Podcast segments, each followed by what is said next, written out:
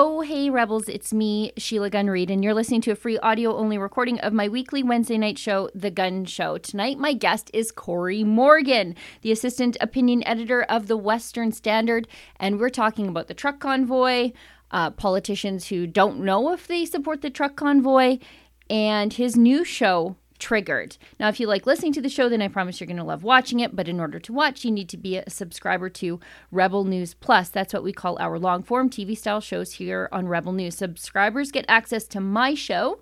Which I think is pretty great. But you also get access to Ezra's Nightly Ezra Levant show, David Menzies' fun Friday night show Rebel Roundup, Andrew Chapados' show Andrew Says, and we've got a brand new show on the way. It's called Misunderstood, and it's by Kat and Nat. It's only eight bucks a month to subscribe for all of that.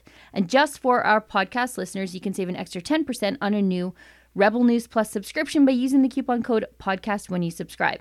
It's easy. Just go to rebelnewsplus.com to become a member today. And now, please enjoy this free audio only version of my show.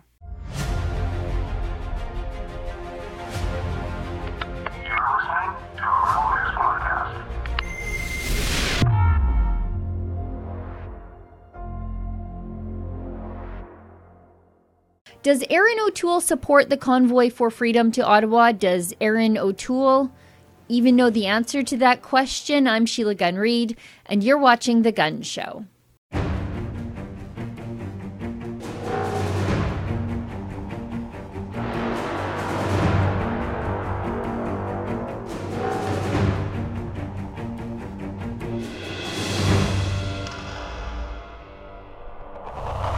Convoy for Freedom started as a truckers' protest against cross border COVID restrictions, but it has really become the symbol for Canadians who are sick of the division and the restrictions and government overreach of the nearly last 23 months of two weeks to flatten the curve. On Monday morning, Conservative leader Erin O'Toole was asked in a press conference if he would be meeting with or supporting the truckers who are headed to Ottawa to protest the vaccination mandate for cross border truckers. Take a listen. Several of your MPs have uh, uh, tweeted out support for the uh, convoy. Uh, one of them saying uh, that she, uh, he felt the prime minister had a vendetta against people who were unvaccinated. Do you support the convoy? its goals, its objectives, even though the Canadian Trucking Alliance says it could be disruptive.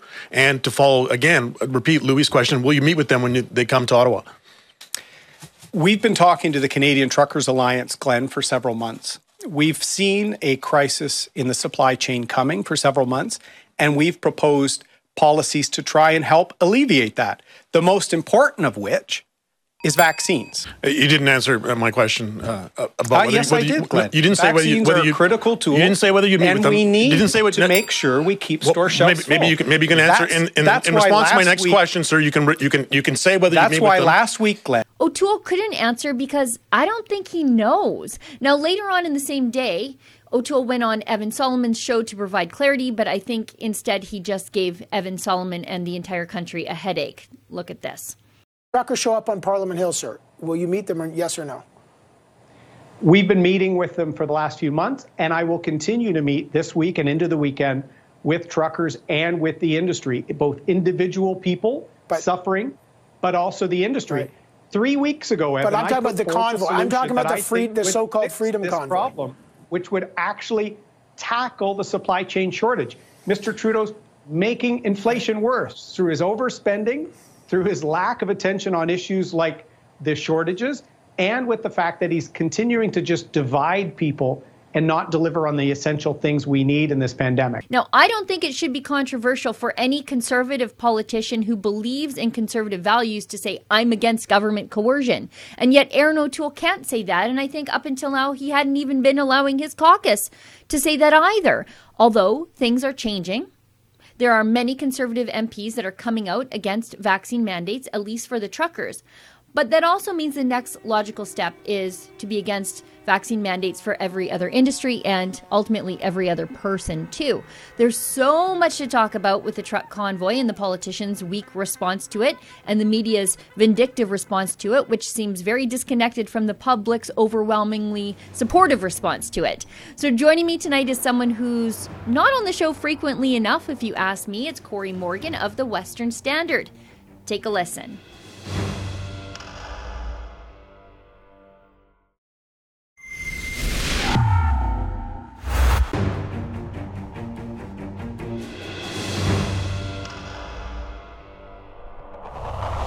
Joining me now from his office in Calgary is the assistant opinion editor at the Western Standard and host of the new show Triggered, Cory Morgan. Cory, thanks so much for joining me. There's so much news happening across the country, but a lot of it I think is coming out of Alberta. And so I wanted to sit down and talk with a fellow right wing ish Albertan uh, to discuss some of it. First, let's talk about the thing that's on the top of everybody's mind, and that's the convoy.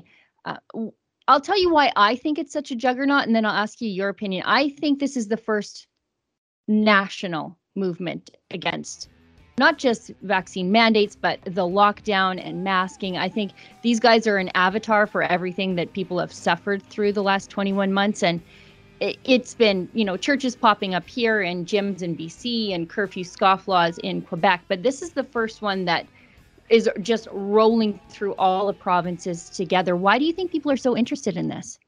I, yeah, I, I, fully agree with what you're talking about. It is national. I think people have been waiting for a larger uh, means to express themselves and saying that they're tired of this. They want to push back against mandates. I mean, on, on multiple levels, it's gone far beyond just the truckers. That was just the the first issue, and now people, whether they're waving on the side of the road or donating online, uh, they have a means. I mean, a lot of the protests before, some of them, to be honest, uh, were a little flaky. I went to a few, and, and your average person just didn't want to take part in those. But this is something they can comfortably say, yes, I'm supporting this. I'm tired of the status quo with it, this pandemic mess, and, and I'm pushing back. So that this convoy has given them the means for it, and it's just taken off, I mean, amazingly. Yeah, it really has taken off. And I think their GoFundMe before GoFundMe put a hold on it really speaks to the momentum that it has because I think a lot of people they they can't be on the convoy. They're they're not truckers. They can't take two weeks off work. Um, they want to do something other than hold a sign on the side of the road, which I think is important to show support um, for the efforts. But uh, a lot of people, when they don't know what to do, they say, "Well, here's twenty bucks. Throw a throw some diesel in your truck. Um, but GoFundMe is now holding on to that. And we never see that sort of scrutiny from GoFundMe when it's a left wing cause like BLM or any of those associated movements. That it seems to be that's just the vehicle that you donate to these causes and and that's good enough for GoFundMe. But on the flip side, whenever it's sort of like a conservative thing, there's always this additional layer of scrutiny applied to it. Yeah, absolutely, and and the mainstream media has jumped all over that, you oh. know, and and they've acted as if it's been shut down. So I mean, it should be clear. I, have been watching that site. When they shut one down, you can't even donate to it. They're saying this is a bad cause. We're not going to support it. We're out. Uh, what they are doing is just applying their standards to the letter of saying we want to know where the dispersal is going and things like that, which isn't necessarily bad. But the double standard, yeah, they wouldn't think for a second of doing that to to BLM and uh, they're in a rock and a hard place. I think. I mean, they're probably standing to make a good chunk of money out of this as well as as part of their service, but they're probably getting inundated with you know those ridiculous uh, claims that this is a terrorist movement and, and stuff like that, and they, and they don't want to be caught within it. So it'll be interesting to see what happens. But I think if they were going to shut it down, they already would have. Like they would have completely stopped this thing. Um, they just want to make sure they've covered their butts before uh, releasing the funds. But uh, as you said, it's given people a mechanism. You know, they might be living in an area that's off the route. They don't have time. They have bills to pay. But hey, yeah, here's 20 bucks. Here's 50 bucks. I mean, it's what over 60,000 donors on this. It's just been astounding. Yeah, and some of the donations are enormous, like ten thousand dollars, uh, thousand dollars here. These are again people who just they don't know what to do, but finally someone's standing up. So they say, "Here's some money. Stand up for me." Um, eh, but it, you are right to point out that there, this isn't just you know, GoFundMe doing this on their own. GoFundMe has had a ton of pressure from people on the left, organized and powerful in some instances, um, who are saying, well, what are you going to do about all these people raising money? We saw it from Gerald Butts, um, who sort of uh, wanted to nudge GoFundMe in the right direction, and from journalists who seem to think their only job is holding the people to account on behalf of Justin Trudeau. Yeah, and it's ridiculous. I mean, whose business is it, anyways, where this money is going? It doesn't matter. I mean, it doesn't matter. Yeah. If we want one of the worst fundraisers who abuse money, look to the federal government. They take it without a choice with a gun to our head and they piss it away and put it in their friends' pockets. So GoFundMe is voluntary. People, I mean, as far as I'm concerned, if people want to throw their money in the fireplace, it's their money. And if they're giving it to GoFundMe, let them go. But that, that it, it's an indication that this convoy has got the establishment rattled. It's got the establishment media, the politicians, the bureaucrats. They are shaken up. Canadians are passive, docile Canadians are finally pushing back and en masse, and this has them nervous, and they're just you know striking back in any way they can think of. Yeah, you know, speaking of docile and passive, um, the last time I saw the Hutterites out supporting a, a, political cause like this was during Bill 6, the farm unionization law here in Alberta back in 2016 that the NDP brought in because the NDP don't actually know any real farmers, obviously. But the the Hutterites were out there in full force. And one of the reasons they were out there during Bill 6 in full force was when they said to the government, hey, we are a family farm and you can't put these labor laws on us. Um, the NDP tried to make an exemption for them and they said, You're not going to carve us out of the community. We worked really hard to be together as neighbors, and now you're going to give us these special exemptions that will cause division. The Hutterites in so far, Saskatchewan and Manitoba, they're out along the side of the road, um, women, men, um, holding signs that say, uh, We support the truckers, not Trudeau. Um, and they were emotional. We had one of our reporters talk to a few of them. And a man was quite emotional that, you know, that once again, here they are fighting tyranny. And um, right on cue, obviously, the mainstream media and the activist organizations whipped out these same old tropes that this is a racist, misogynist, extremist, anti Muslim. That's a new one. Uh, trucking convoy, they did this with United We Roll. They're doing this again. Uh, but I think, and correct me if I'm wrong, I think people just aren't buying it anymore. They're not falling for any of it. No, they're, they're sick of it. And, and they know that, I mean, anybody going around who's been to a truck stop or gotten out actually new Canadians and, and, and you know, to be blunt, non white Canadians actually dominate the trucking industry. There's a lot of yep. them working in there and they do a great job. And there are a lot of them taking part in this convoy. They're the ones very directly affected by it. So I think, if anything, it galvanizes people. They realize this is a ridiculous accusation. It's stupid and it, it, ticks people off and makes them more likely to to perhaps support it. And, and the Hutterites is very significant because yeah, they try to stay clear and keep to themselves out of these sorts of issues, but they're also business people. They're seeing problems with the supply chains. They drive trucks as well, actually, mm-hmm. quite often. Yep, yep. And uh, I think it's striking as well that one of the things among Hutterites is that they are very bound to be peaceful. If they thought this was a violent movement by any means, they would mm-hmm. not be out there supporting this. It would go against their actual faith. So uh, I think it's quite significant to see them coming out on such a rare occasion and supporting something like this. Yeah, I was talking to a Hutterite yesterday, and he told me that 90% of the people on his colony are vaccinated. Their issue is not vaccination. Their issue is always and has always been government coercion and government incursion into their lives. Um, and, and you are right to point out that so many of them do own uh, trucking colonies or trucking companies on the colonies. Uh, many of them are class one drivers. And again, this is where the government wants to drive division. Uh, our Hutterite friends and neighbors are always driving togetherness, um, which I think is a, a symptom of their faith. Now, let's talk about the politicians because uh, I think it was Monday. Erin O'Toole had sort of two chances to come out and support the convoy, which I mean, it should not be a controversial thing for a conservative politician to say, I'm against government coercion. But it was difficult for him. He had a press conference, I guess it was earlier in the day, that was just a mess. It was uh, a Trudeau style thing where he didn't answer a single question and then got frustrated when people noticed he wasn't answering questions. And then later on in the day with Evan Solomon, he you could see Evan Solomon's visible frustration with the whole thing because he kept asking, like, do you do you support the truckers? And even then his tacit support, Erin O'Toole's tacit support, you still couldn't see sort of where he fell down on the issue. But his MPs, I think, are breaking ranks now.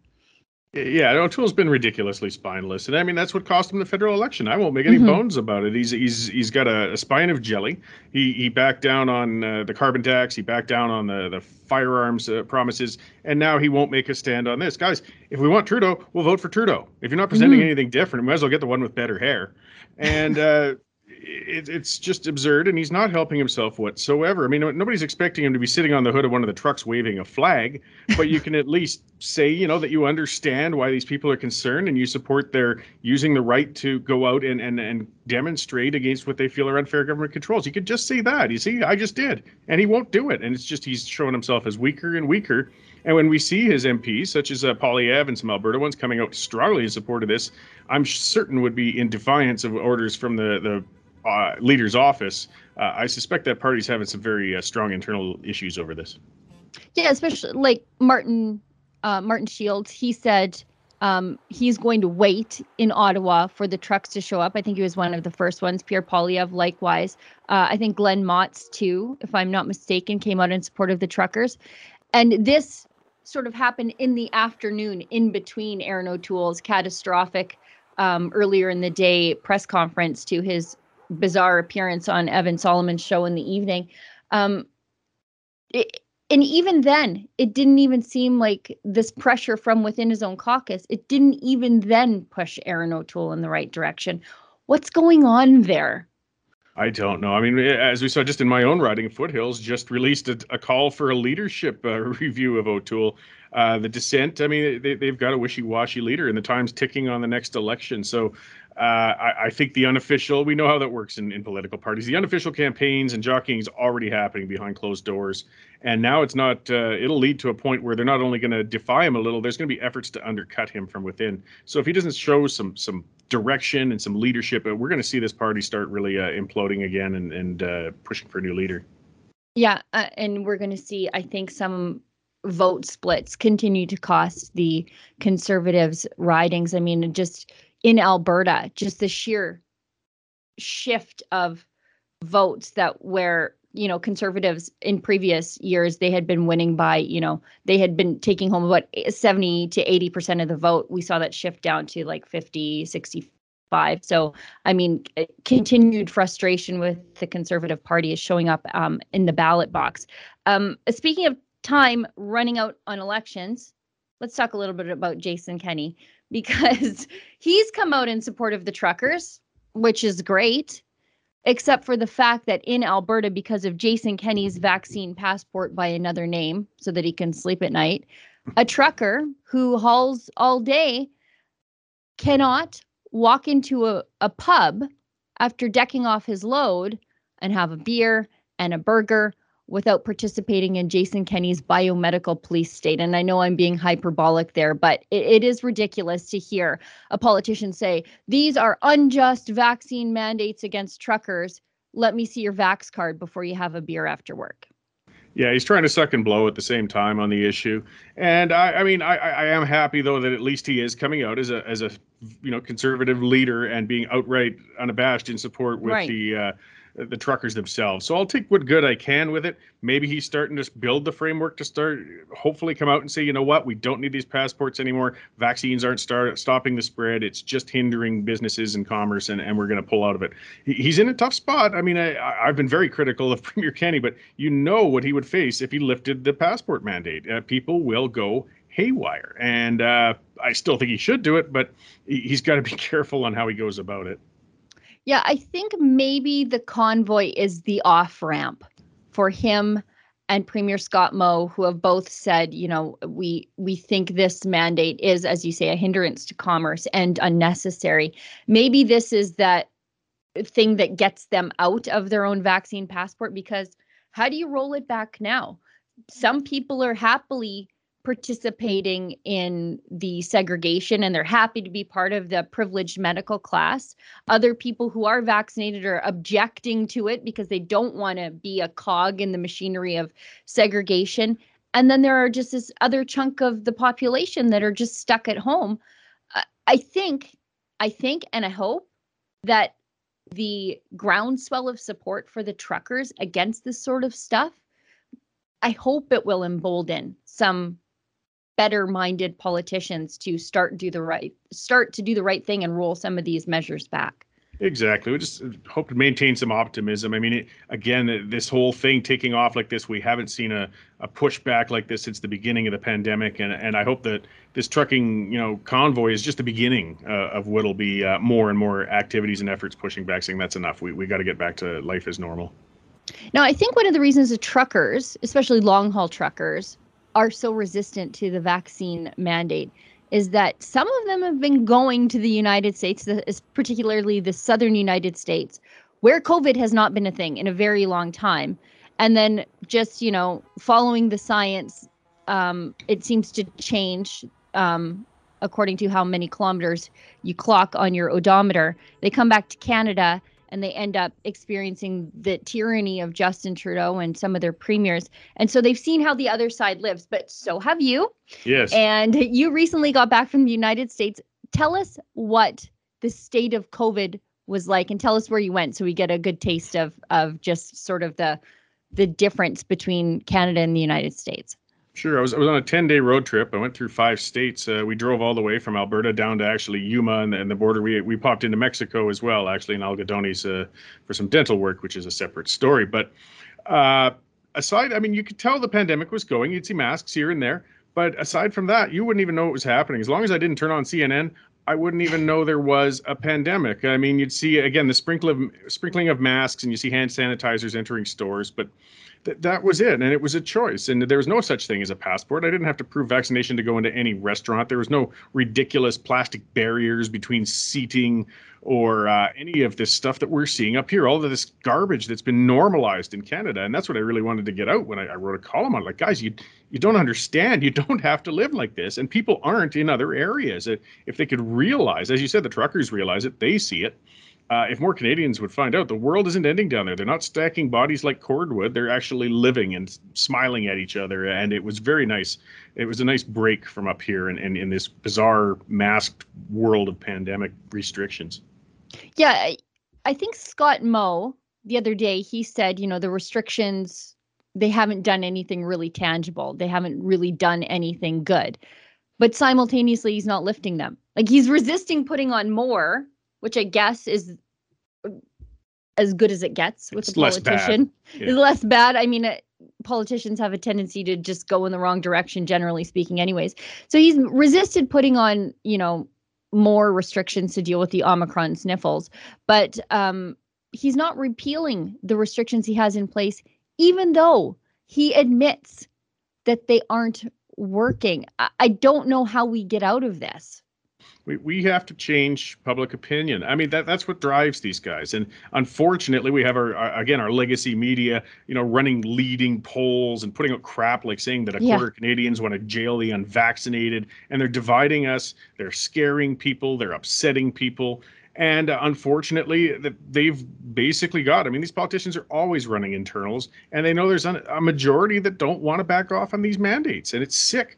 But that's where uh, you know people have to change that minority into or majority into a minority and the politicians will follow but right now even if they themselves want to roll those mandates back they know they'll pay a terrible political price for it yeah i think there's a lot of people out there in the world who've never actually done anything worthwhile for another person and so when the tv is telling them you're saving lives by wearing a mask, getting your vaccine, and scolding people for going the wrong way in the grocery store. Um, they don't want to let go of that unearned sense of heroism, right? They they want to really ha- the pandemic is making them the good person they actually never were.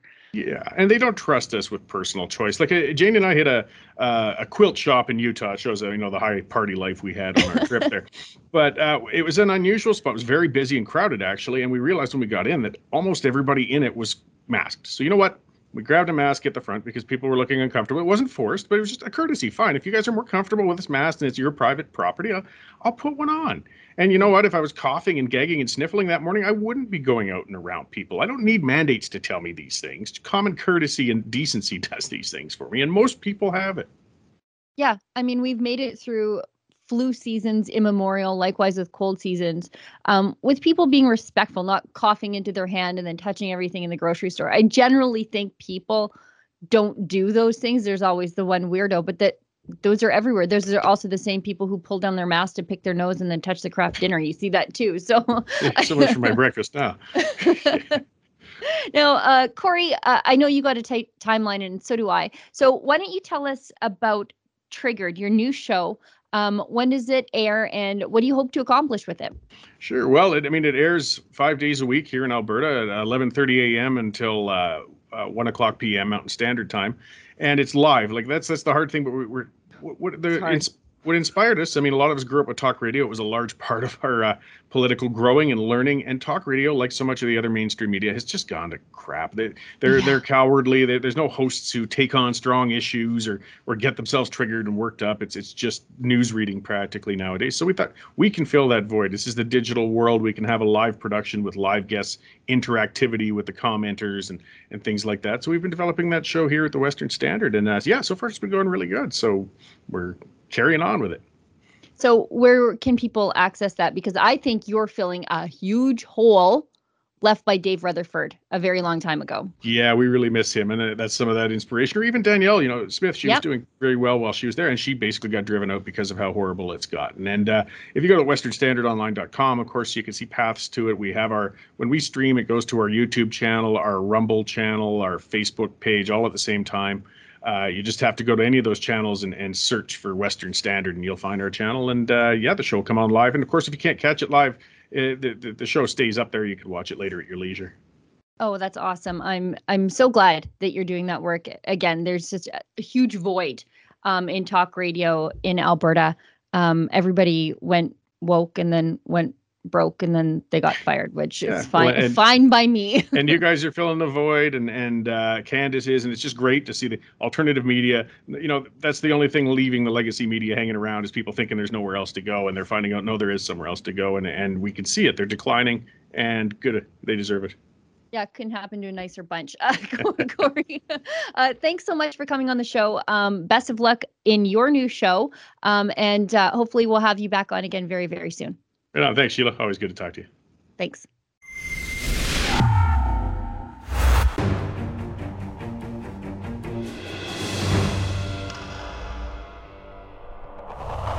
I'm very excited for Cory's new show, Triggered. I've caught a couple episodes of it so far, and it does that thing that conservative talk radio used to do, at least here in Alberta, and that was provide a counterbalance to the homogeneity of the mainstream media landscape here, particularly in print media where everything is owned by one company, Postmedia.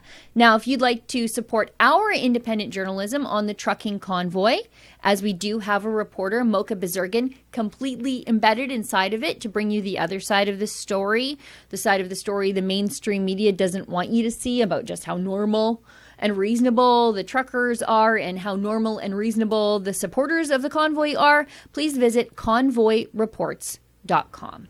Well, everybody, that's the show for tonight. Thank you so much for tuning in. I'll see everybody back here in the same time, in the same place next week. And as always, remember don't let the government tell you that you've had too much to think.